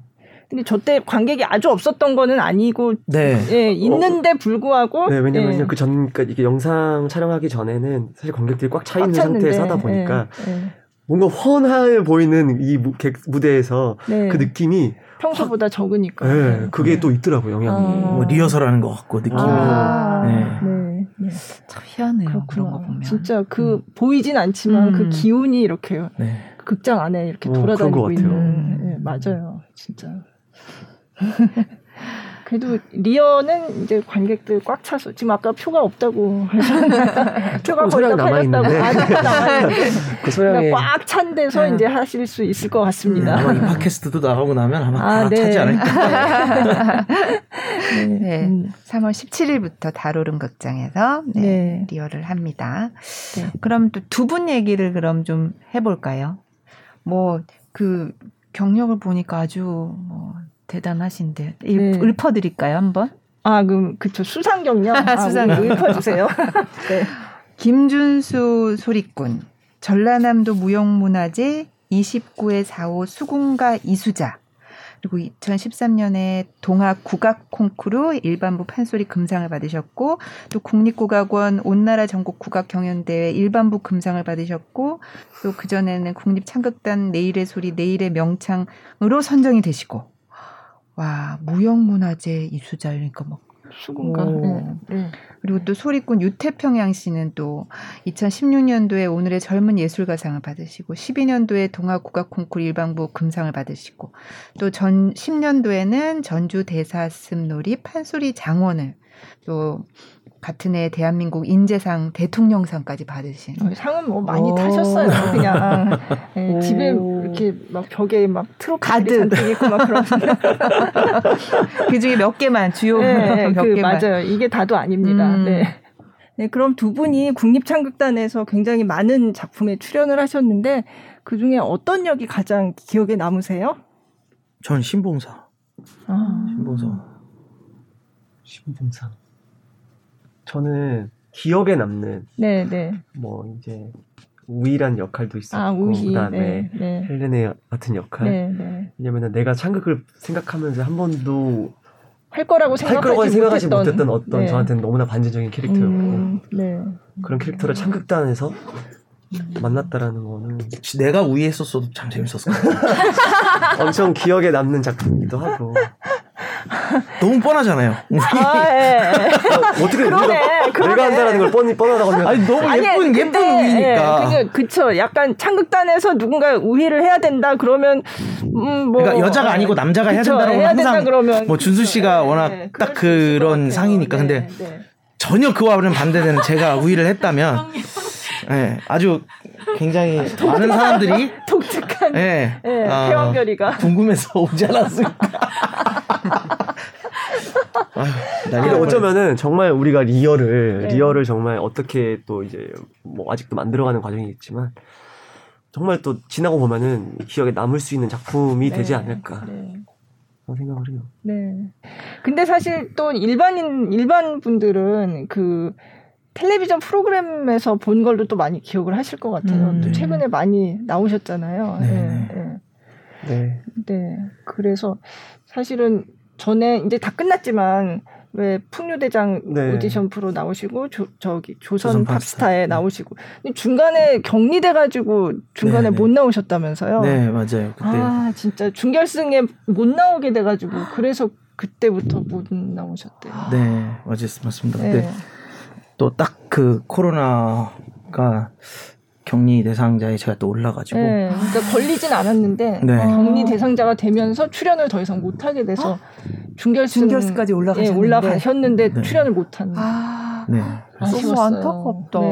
네. 네. 네. 네, 그 또한 또 물이 흘러가듯이 네. 네. 사람의 삶이라는 게 네. 어떻게 또 뜻대로 네. 되겠습니까? 네. 음.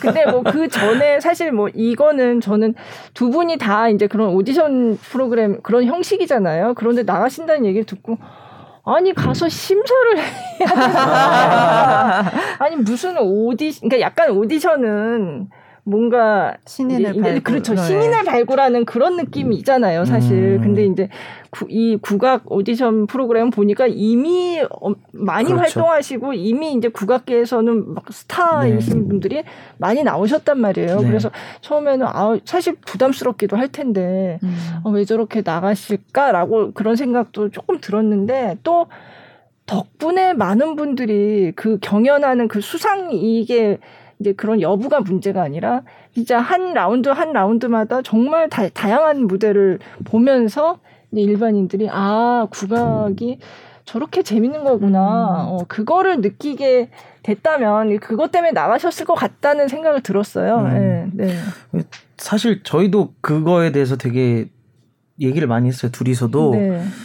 어 이걸 어떻게 어, 해 나가야 할 것인지에 대해서 근데 일단 가장 큰 거는 저희 둘도 사실 도전을 계속 해보고 싶었고 네, 네. 또 워낙 또 거기에 참가하시는 분들도 뭐 정말 말 그대로 신인 분들이 아니셨어요. 그 렇, 더라고요 예, 워낙 다 실력이 있으신 분들 그리고 오히려 저보다 선, 저희보다 선배님들도 음, 많았었고 네. 그러다 보니까 뭐 이게 뭐 신인을 뭐 발굴하고자 하는 뭐 그런 취지가 절대 아니었으니까. 네, 네.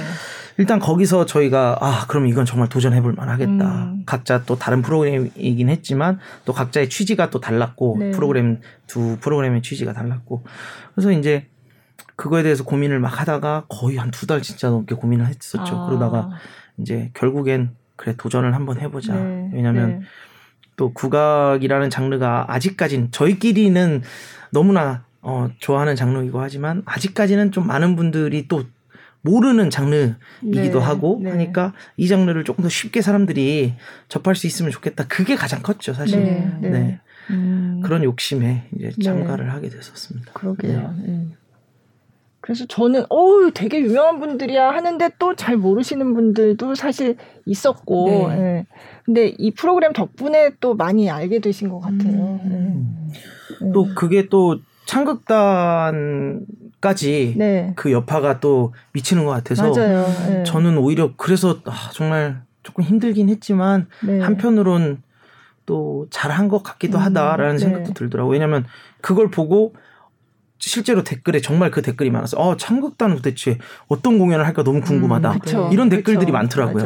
예. 그래서 어 정말 이렇게 국악에 잘 모르시던 분들이 이렇게 TV 프로그램에서 접하시고 나서 어 이 국악 장르 쪽으로 유입이 되시는 팬분들이 많을 수- 음. 많겠구나. 네. 네, 그런 생각이 들면서 네. 좀 한편으로는 또 뿌듯한 것도 있더라고요. 네. 네. 음. 김준수 씨는 그래서 준우승을 하셨잖아요. 네, 네. 그 근데 준비 준우승? 준수 준수 준수 준수 네. 이름 따라갔나요? 이름이 무승이었어야 되는데 그러니까 김우승이었는데 진짜가 이름 붙여가지고 김우승이었는데 김우승 아니 팬클럽 이름도 준수한 맞아요. 뭐던데 네. 준수한 소리였나요? 네. 네, 팬클럽 이름이 어. 그렇대요. 네. 아니 근데 그 각 라운드마다 너무 재밌는 무대를 보여주셔가지고 예.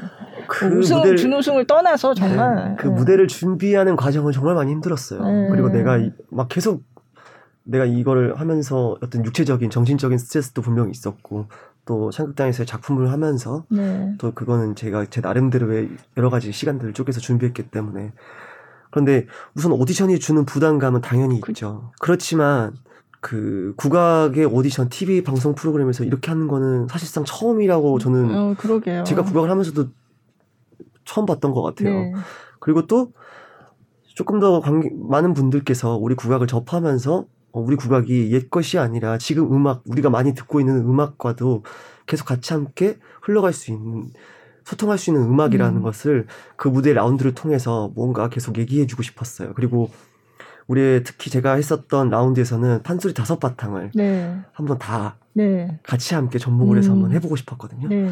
전 사실 그 라운드를 어 어쨌든 계속 올라가면서 제 목표는 이뤘던 것 같아요. 음. 맨 마지막 라운드에 수군가도 했었고 네. 또그 전 라운드에서는 적벽가를 한 대목을 했었고 그리고 뭐 심청가 뭐 여러 가지 뭐, 흥부가 네. 뭐 네. 이런 대목들을 같이 함께 곁들이면서 사람들이 우리 국악에 대한 매력, 우리 판소리에 대한 매력들을 조금 더 어, 느끼게끔 음. 해주고 싶은 그런 마음이 되게 있었거든요. 네. 그래서 네. 다행히도 그 무대들을 보고 우리 창극에 대한 관심 또 우리 소리에 대한 국악에 대한 관심들을 많이 가져주셔서 제가 나 여기 와서 너무 많이 힘들었지만 이 오디션 프로그램에 내가 도전하고 네. 이런 이런 시도를 하는 거에 있어서 정말 잘했구나 음. 라는 것들을 느꼈죠 음. 아니 춤도 엄청 막 격렬하게 추시더라고요. 아, 근데 한편으로는 네. 내가 국악을 하면서 네. 쉽게 도전할 수 없는 것들을 정말 그 무대에서 많이 하긴 아, 했어요. 그리고 네. 과감히 네. 뭐 의상부터 해서 네. 뭐 어떤 노래라든지 이런 것들도 감히 국악 안에서 이 국악계 안에서 해볼 수 없는 아, 것들을 네, 그 네. 무대에서는 마음껏 그냥 편하게 한번 도전해봤는데 음, 음. 어, 오히려 하니까 저는 오히려 또 지나고 나서 돌아서 보니 그때는 너무 힘든 시간을 또 보내기도 했었지만 어, 내가 어디서 이런 걸 해보겠어라는 음, 마음으로 네, 과감히 네. 도전했었던 내 자신한테도 아, 네. 조금 고생했다고 얘기해주고, 음. 얘기해주고 싶고 네. 그래도 앞으로 또 우리 국악이 이거의 연장선이 돼서 계속 네. 흐름이 끊기지 않고 음. 뭔가 많은 국악인들에게도 많은 기회들과 비춰질 수 있는 그런 기회들이 많이 찾아왔으면 좋겠어요. 네. 음. 네. 힘드셨다는 게 뭐 체력적으로 힘드셨다. 네, 왜냐면은 어, 또그 녹화를 거의 새벽 6시까지 했어요. 아, 그래요? 네, 근데 그때 제가 창극 흥부전을 준비하고 네. 있었을 때였거든요. 아, 네. 그러면은 6시에 녹화가 끝나고 집에서 잠을 안 자고 네. 씻고 바로 흥부전 연습으로 갔어요. 아, 그러면 너무 이게 너무 힘들잖아요. 사실 잠을 자야 된다. 특히 또 네. 노래하는 직업이니까. 음. 네. 그런데 잠을 안 자고 사실 하루를 막 더 이틀 동안 보는 적도 있어. 요 아, 그렇구나. 근데 오디션이라는 프로그램을 직접 해보니까 음. 그렇게 흘러가더라고요. 아. 그만큼 오래 시간이 여러 참가자들이 또 출연하는 네. 프로그램, 네. 프로그램이다 보니까 음. 그만큼 대기 시간도 되게 길고 네. 음. 또 짧은 시간 한 2주 안이라는 2주라는 시간 안에 어 라운드를 준비해야 네, 되고 하니까 네. 잠자는 시간도 쪼개가면서 준비를 했죠. 음, 음. 그렇구나. 그래도 뭐 그런 보람이 있어서 네. 예, 진짜 어 덕분에 우리 국립 창극단 공연 한번 봐야 되겠다 이런 분들이 제 주변에도 있어요. 음. 예, 예. 근데 그 글이 보시고. 제일 바- 제일 반가웠던 것 같아요. 네, 뿌듯했고. 음. 네. 어. 음. 제가 주변에 계속 아, 이 창극단 정말 재밌다고 음. 막 얘기해도 사실 한번 이걸 겪어서 그게 재밌다는 걸 자기가 직접 느끼지 않으면 사실 그렇게 선뜻 표를 사서 보게 되지는 않거든요. 네. 근데 이제 막 텔레비전에서 계속 나오는데 오 진짜 재밌어 보이네. 음. 오 이러니까 이제 그러면 이제 표를 좀 살 만한 엄두를 내게 되는 음, 거잖아요. 예. 그래서 그왜 아는 네. 수많은 댓글 중에 그런 게 있더라고요. 우리의 음악이기도 해서 네. 너무 너무 무시하고 살지 않았나라는 음. 어떤 그런 댓글에 비해서 뭔가 마음에서의 어떤 국뽕이 차오른다. 아, 국뽕이 제가 약간 그 정도로 어떤 나라에 대한 애국심마저 아, 정말 네, 이렇게 네. 끌어오르게 만드는 음. 우리의 국악 자체가 주는 네. 음악의 어떤 매력이라고 해야 될까요? 네. 그런 것들이 네. 많은 분들께서 음. 어, 같이 함께 공감해 주시고 뭔가 이게 어, 우리 국악이 이런 매력이 있었구나라는 네, 것들을 네. 다양한 참가자들 통해서 느끼신 것 같아요. 네. 그래서 오히려 오디션이었지만 서로 경쟁이었지만 그것보다 더 나아가서 많은 국민들에게 우리 국악이라는 어, 여러 가지 매력들을 알릴 네. 수 있는 또 그쵸. 기회였던 프로그램이었던 것 같아요. 네, 음. 네. 사실 오디션 프로그램 이전에도 많이 나오셨어요. 뭐 부르의 명곡에 많이 나오셨고 저는 아직도 생각나는 게 아이돌 하셨잖아요. 네. 아, 근데 그런 것만 기억하세요? 아니 다른 것도 많이 봤는데 저 그게 너무 기억에 나는 거예요. 네. 그, 그랬어요? 네, 나중에 한번 찾아서 보세요. 그거 아니에요. 안 S- 찾아보셔도 됩니다. 아니에요, 저 아니에요. 정말 재밌어요. S, SBS 프로그램이 아니라서 좀 제가 네. 뭐 대놓고 이걸 찾아보세요. 라고 하긴 그런데 찾으면 그냥 다 나와요. 네. 음. 뭔가 그 곡을 선택했을 당시에는 정말 저희들끼리 우리 소리 우리 소리꾼 우리 국악이 정말 세계로 나아갈 수 있는 어떤 네, 그런 마음을 네, 염원을 네. 담아서 했던 곡이었는데 근데 아니 너무 너무 재밌었어요. 아니 너무 얼굴 좋았어요. 근데 아니 뭐 잘하고 뭐, 뭐 어떤 우승 여부에 따라 뭐 그걸 떠나서 네. 뭐 저희끼리 나름대로는 또 도전이었고 그죠. 또 네. 아직은 또 젊은 나이고 또 지금 현재 저희가 항상 그냥 도전하는 마음으로 살아가는 게 지금 나이 때는 더 어울리는 것 같고 네. 네. 어 뭔가 한 곳에 안주하는 모습이 음. 로 비춰지고 싶진 않은 것 같아요. 네, 네. 그래서 창극단도 사실 이렇게 보면 작품들이 뭐 예전에 해오던 것들만 해오는 하는 게 아니고 뭔가 꾸준하게 도전하는 모습들이 보이잖아요. 음. 그런 맥락에서 사실 그 창극단과 저희의 모습이 또 매치가 되는 경우가 맞아요. 많은 것 같고 네, 네. 그러다 보니까 그 아이돌이라는 곡도 어 정말 과감하게 저희가 도전을 네. 나름대로 네. 예, 저희의 그 뭔가 부끄러운 그걸 다 깨고 네. 예, 네. 왜냐면 저희가 원래 하던 장르는 또 아니니까 그죠. 굉장히 저희에겐 큰 도전이었거든요. 네. 되게 뭔가 네. 우리끼리 엄청 큰 도전이었는데 네. 흑역사가 아닌지 그게 뭐 저희끼리는 조금 부끄럽게 저희가 생각했던 모습과는 너무 다른 네 어쩔 수 없는 그 국악 vibe가 어쩔 수 없더라고요 그그 정말 아이돌 분들이 하시는 그런 제스처나 이런 네.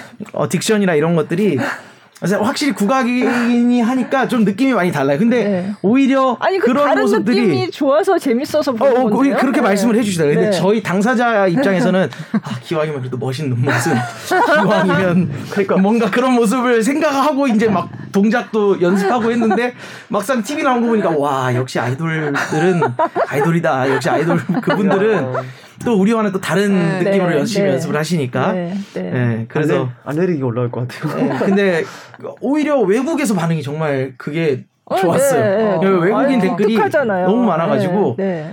어, 네. 그냥 그 때의 그 좋은 또 추억이 네. 또 지금의 저희를 또 만들어 주지 아. 않았나 네. 네, 그런 생각을 합니다. 아 재밌어요. 근데 아까 진짜 그 어릴 때 그렇게 국악 신동으로 막 텔레비전 많이 나오시고 활동하다가 중간에 남아공으로 유학을 갔다고. 네. 그래서 저도 그거를 이번에 이렇게 뭐 오신다 그래서 찾아보다가 이번에 처음 알았어요. 예. 네. 우리 기자 간담회에서도 남아공에 있었던 얘기를 잠깐 하셨잖아요. 네. 그래서 예. 네. 남아공에서 뭘 하셨나 이렇게 봤더니 아프리카 음악도 배우고 싶어서 갔다. 그렇게 네. 말씀을 하셨더라고요. 네. 그러니까 뭐 사실 그때 제가 워낙 어렸을 때부터 이제 국악을 하다 보니까 네. 어, 외국에서 공연할 때도 그렇고 뭐 이제 그 전까지만 해도 이나 우리 전 세계의 음악이 국악밖에 없는 줄 알고 음. 저는 살아왔던 거죠. 네, 어렸을 네. 때 유년기를 그러다가 이제 해외 공연을 가서 처음으로 이제 다른 나라의 어떤 음악들을 접하고 하면서 어, 그게 좀 어린 나이임에도 불구하고 좀 충격이었던 것 같아요. 음. 어 이런 음악도 있구나. 네. 근데 그 중에 제가 기억에 남았던 게 이제 인도에 공연을 갔었을 때 그 인도 음악 하시는 이제 버스킹 하시는 분들이 네. 이제 인도 타악기 막 이런 걸 연주를 아. 하시는 거 보고 저도 모르게 그냥 아 나도 저거 한번 배워보고 싶다 이렇게 얘기를 했던 게 이제 저희 아버지께서 어. 옆에서 그거를 딱 캐치를 하시고 네. 그게 몇 살 때였나요? 그게 이제 뭐 제가 초등학교, 초등학교 뭐 2, 6 3학년 뭐 아, 네. 2, 3학년 때 이미 그런 말씀을 하신 그렇죠. 거예요? 네. 어. 그래서 이제 아버지가 언젠가 이 아이를 외국에서 어, 좀 외국에 공부를 유학을 예, 예. 한번 보내야겠다 음. 그 생각을 하셨대요. 네. 어 그러면서 이제 제가 또 마침 그때 초등학교 5학년 이때가 막 변성기가 막 올락말락 음. 하는 그런 시기였고 그러다 보면 자연스럽게 연습을 너무 또 과하게 음. 하면 네. 좀 목에 지장이 올 수도 있으니까 그러면 그 변성기를 어떻게 지혜롭게 잘 넘길 수 있을까 고민하시다가 그래 그럼 이때 유학을, 유학을 한번. 가보자 그래서 음. 저한테 이제 음.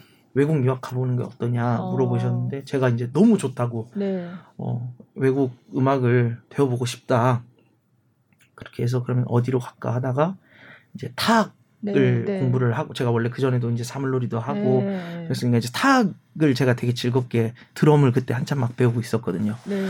그래서 타악 공부를 한번 해보자. 그러면 타악은 어디 가서 배워야 되나? 음. 그래서 생각을 하다 보니 이제 아프리카가 어떻게 음. 보면 정말 그 리듬의 네, 진짜 네. 원산지라고 할 수 있을 만큼 깊은 역사를 가지고 있는 곳이니까 아프리카의 음악을 한번 배워보는 것도 음. 앞으로 국악을 하는데 도움이 되지 않겠나. 네.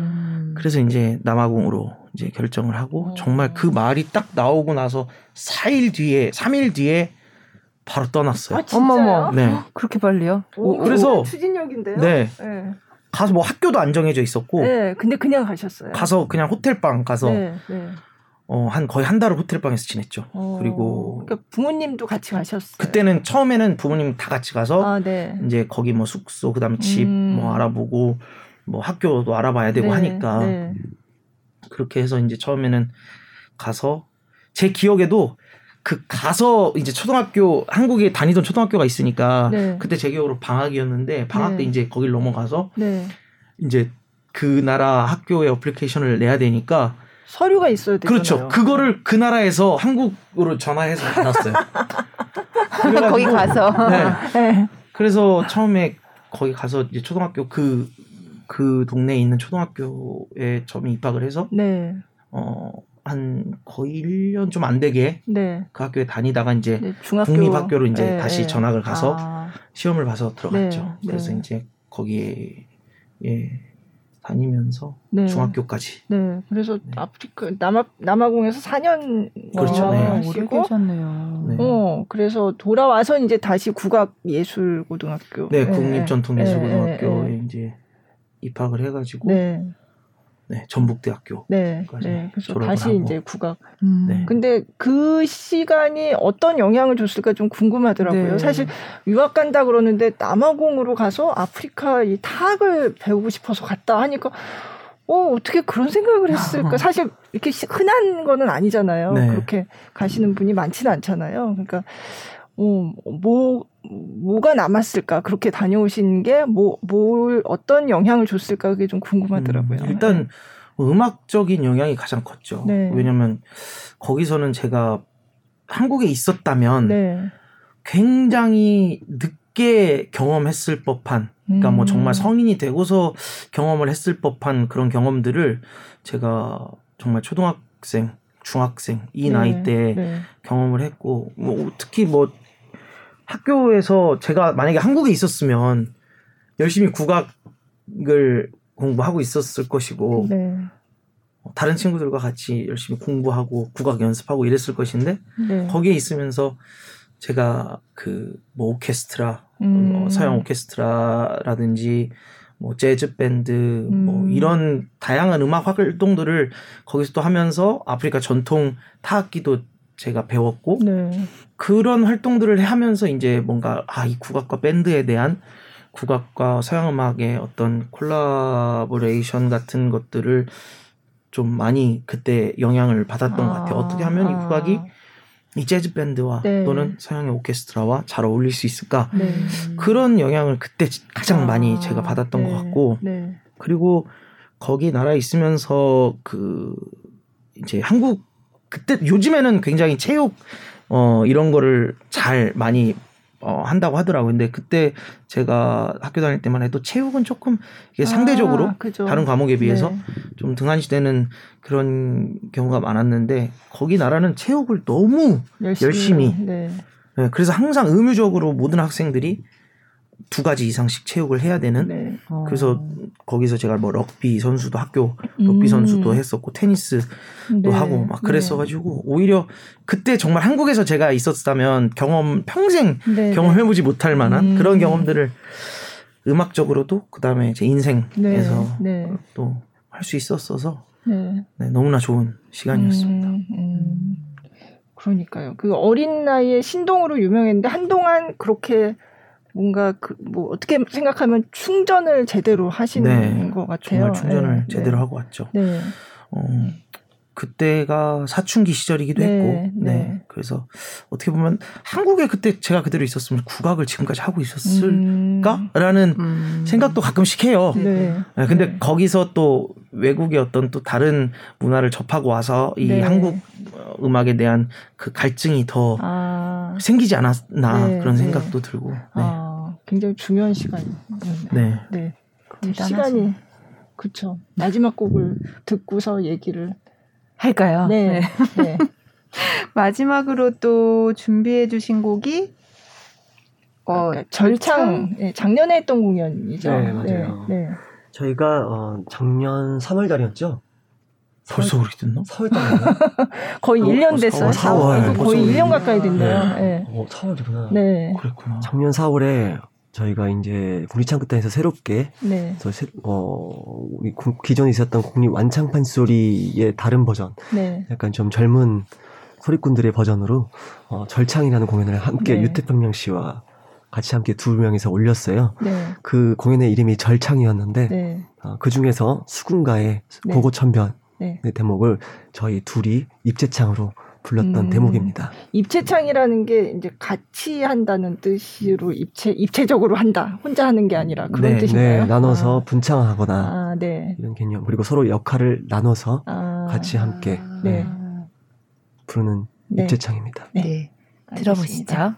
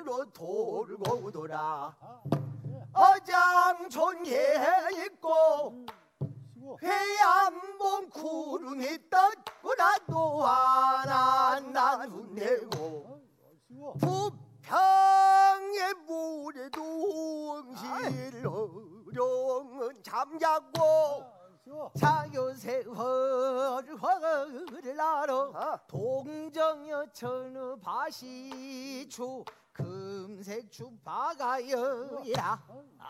앞발로 벽발을 찍어 당겨 뒷발로 장낭을 탕탕 요리 저리 저리 요리.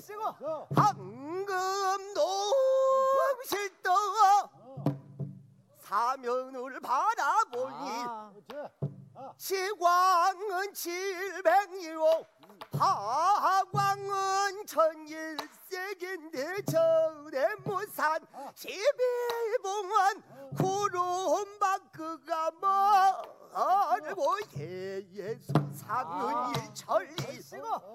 누나 앞에 경계로다 어초나 너의 동담으로 버렸고 건곤한 너희 하야 이래도 실떡 남운전다를 밝으니 오연금도 끌어졌네. 딱포르 동두 가는 여백 조각달의 무강 속에 조의 왕노 원혼이요.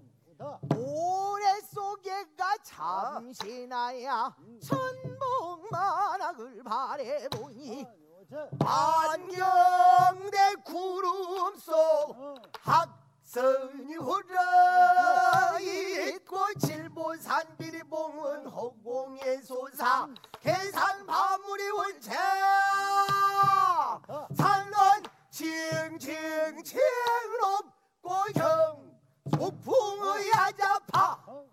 물어 푹푹 반사는 우르르르르 국화는 점점 낙화는 동동장송은 낙낙 늘어진 잠목 펑퍼진 떡갈 다리 몽동칭릉 굴모르다리 허름한 줄릉수 허들의 번남기 네, 절창 수군가 중에서 고고천변 네. 네. 들어봤습니다. 네. 음.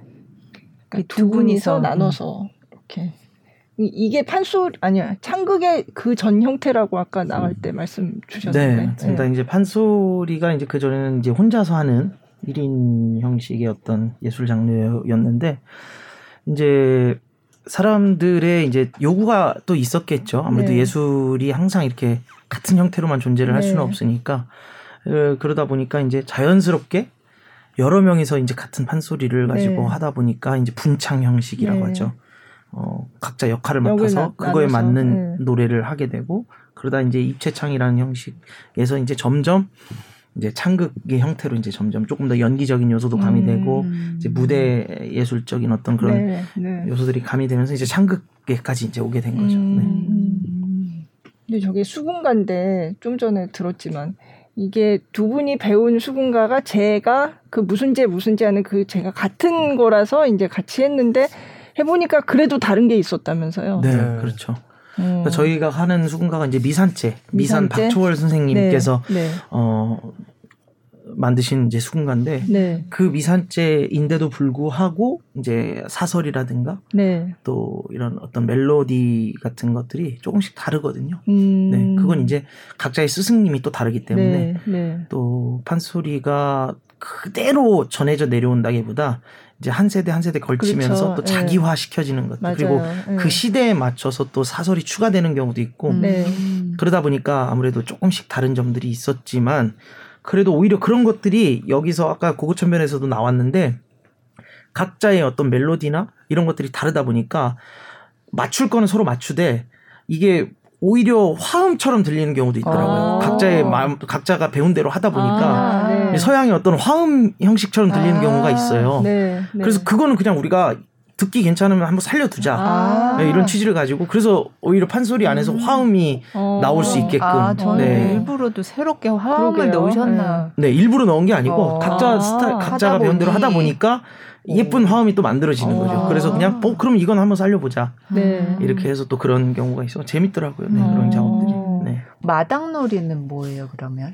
이제 마당 놀이는 이제 쉽게 말해서 이제 그런 어떤 창극 같- 같은 비슷한 어떤 그런 장르인 거죠. 말 그대로 옛날에 우리가 마당에서 즐겼던 어 그런 놀이 형태들이 야 연극에 이제 한국의 연극이 들어오기 전에 우리가 뭐 예를 들면 옛날에 탈놀이라든지 음. 이런 여러 가지 어떤 연기적인 요소가 들어가 있는 놀이들이 많잖아요. 네네.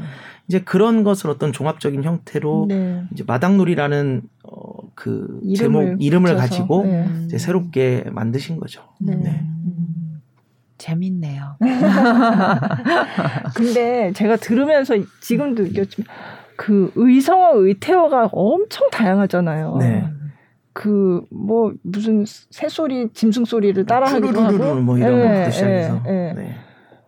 그 리어에는 그런 게 많이 나오나요? 아, 나와요. 네. 아, 나와요. 그 말씀도 재밌네요. 네. 리어에도 많이 나와요. 네, 맞아요. 얘기하더니 왜 얘기를 안 하세요? 아, 나온다는 말을 하- 하고 싶어요. 아니, 이렇게는 어떤 거좀 궁금해서 저는 그러니까 들을 리어에, 때마다 음. 너무 그 생동감 있는 그 맞아요. 의성어의 의태어가 음. 재밌다고 네, 생각을 네. 하거든요. 이거 이- 우리 소리 들을 때마다. 뭐 네. 정말 뭐 히 뜩 히뜩 뭐 이런 것도 나오고 네. 어 지금 막 생각하려고 하니까 잘 생각 안 나는데 하다 보면 네.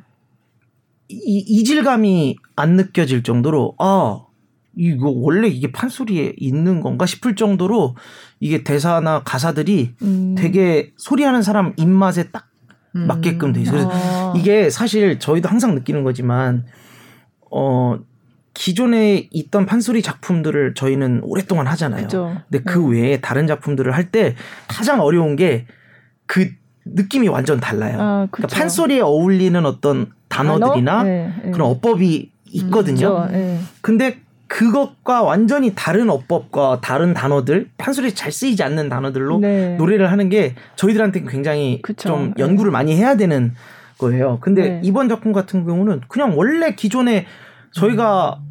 어, 판소리 오바탕 외에 뭐 12바탕 안에 리어왕이라는 작품이 있었을까 싶을 정도로 네, 네. 그 가사나 이런 것들이 너무 판소리 어법에 잘 맞아 떨어지고 어. 어, 그 말씀 잘 하신 게 오히려 그것도 되게 관람 포인트가 될 수 있을 것 같아요. 어. 네, 사람들이 봤을 때 어, 너무 소리랑 잘 어울린다라는 거를 음. 딱 느끼시지 않을까. 음. 그래서 저는 그 배삼식 선생님이 대단하고 느낀 게 네. 이 대본 이 텍스트가 주는 어쨌든 그 텍스트 안에서의 소리를 입히, 입히잖아요. 네. 그랬었을 때 우리 진짜 어떻게 이렇게 소리적으로 음. 잘 입히게끔 그 단어나 그런 말들 너무 아름답게 잘 표현해 주신 것 같아요. 어. 그리고 또 그 한승석 선생님께서 네. 작창하시는 방식이 사실 워낙 또 원래 본인 그 선생님께서 오랫동안 소리를 하셨고 그죠. 그거에 대한 연구가 너무나 어 대단하시기 때문에 그래서 그런지 저희가 소리하는 게 너무 편해요. 그러니까 자연스럽게 쉬, 쉬워서 네, 편하다기보단 네. 예전부터 하던 그렇죠. 그런 그러니까 말투 말하는 거랑 되게 비슷하게 음. 소리를 짜셔가지고 네.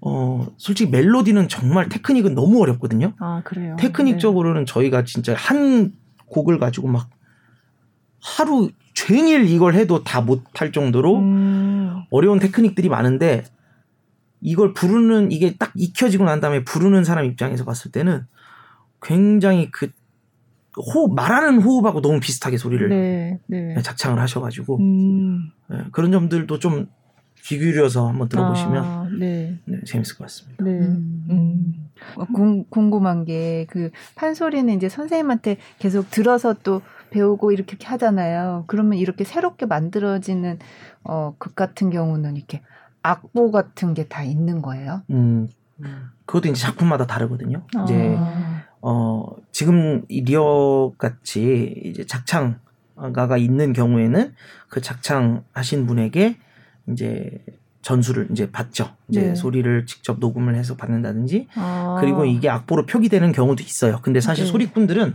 악보를 읽는 것보다 어려울 것. 같은데요. 네, 악보를 읽는 게 더 어려워요. 네. 왜냐하면 네. 그 속에 들어있는 여러 가지 테크닉들이 악보로 그죠. 표기가 네. 안 되는 안 경우가 더 되니까. 많기 때문에 네.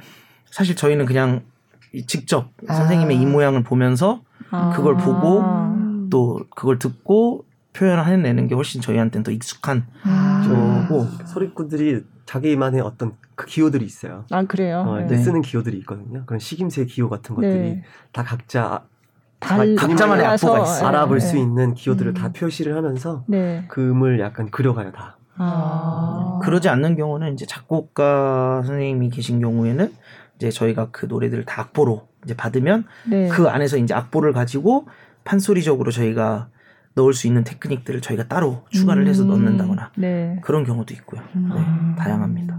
요즘은 이거를 공연을 하면 어쨌든 촬영을 해서 이게 남지만 예전 생각해 보면 진짜 그냥 녹음이 없이 그냥 아까 선생님이 듣- 해주는 걸 듣고서는 이제 따라한다고 하셨잖아요. 딱 그런 과정으로만 계속 구전됐을 걸 생각하니까 네. 진짜 어 약간 신기하다는 생각도 들고 맞아요. 그 오랜 세월을 그렇게 그렇죠. 어, 전해져 스승님- 내려온 거니까. 스승님께서 막 이제 공부했던 시절 네. 얘기를 들어보면 돌아서면 까먹으니까 네. 선생님한테 엄청 맞기도 하고 아. 부채로 막 이랬, 이렇다고 하셨더라고요. 아, 그러니까 그렇죠. 그럼에도 불구하고 우리 저희들은 사실 좋은 시대에서 정말 네. 네. 태어나서 네. 정말 행복하게 공부를 한 거죠 사실. 음. 그래서 저희 선생님이 항상 하시던 말씀이 그거 그 녹음기 그것 때문에 너네가 연습을 안 하는 거라고. 아. 네, 맞아, 그런 말씀을 하셔요. 아. 왜냐면 그놈의 녹음기를 때문에. 믿고 하니까 아, 네. 옛날에는 선생님한테 딱 레슨 받고 그때 수업 딱 하면 정신 딱 차리고 그렇죠. 네. 바로 두 네. 시간이고 세 시간이고 이게 머릿속에 들어올 때까지 내가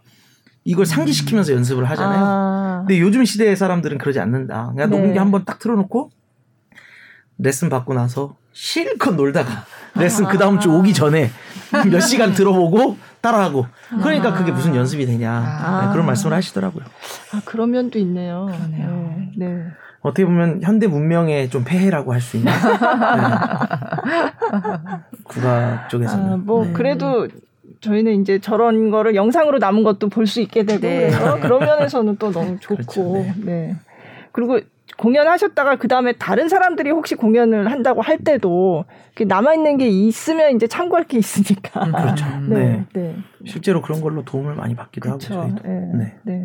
음. 아, 오늘 이제 어, 창극 리얼을 앞두고 있는 국립창극단의 김준수 씨, 유태평양 씨 모시고 너무 재밌게 얘기를 아, 네. 나눠봤는데요. 예. 뭐 앞으로 어떤 소리꾼이 되고 싶으신지 마지막으로 한 말씀씩 해주시죠. 어떤 소리군요.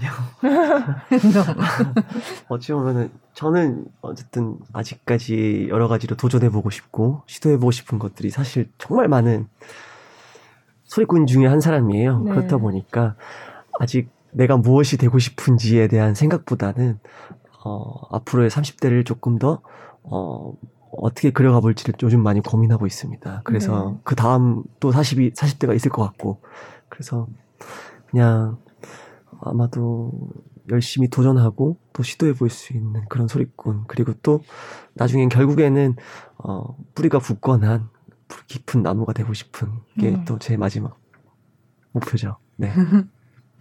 음, 그러게요. 저도 뭐 항상 고민을 하는 부분이기도 하고 어떤 예술가로서 어 인생을 살 수 있을까?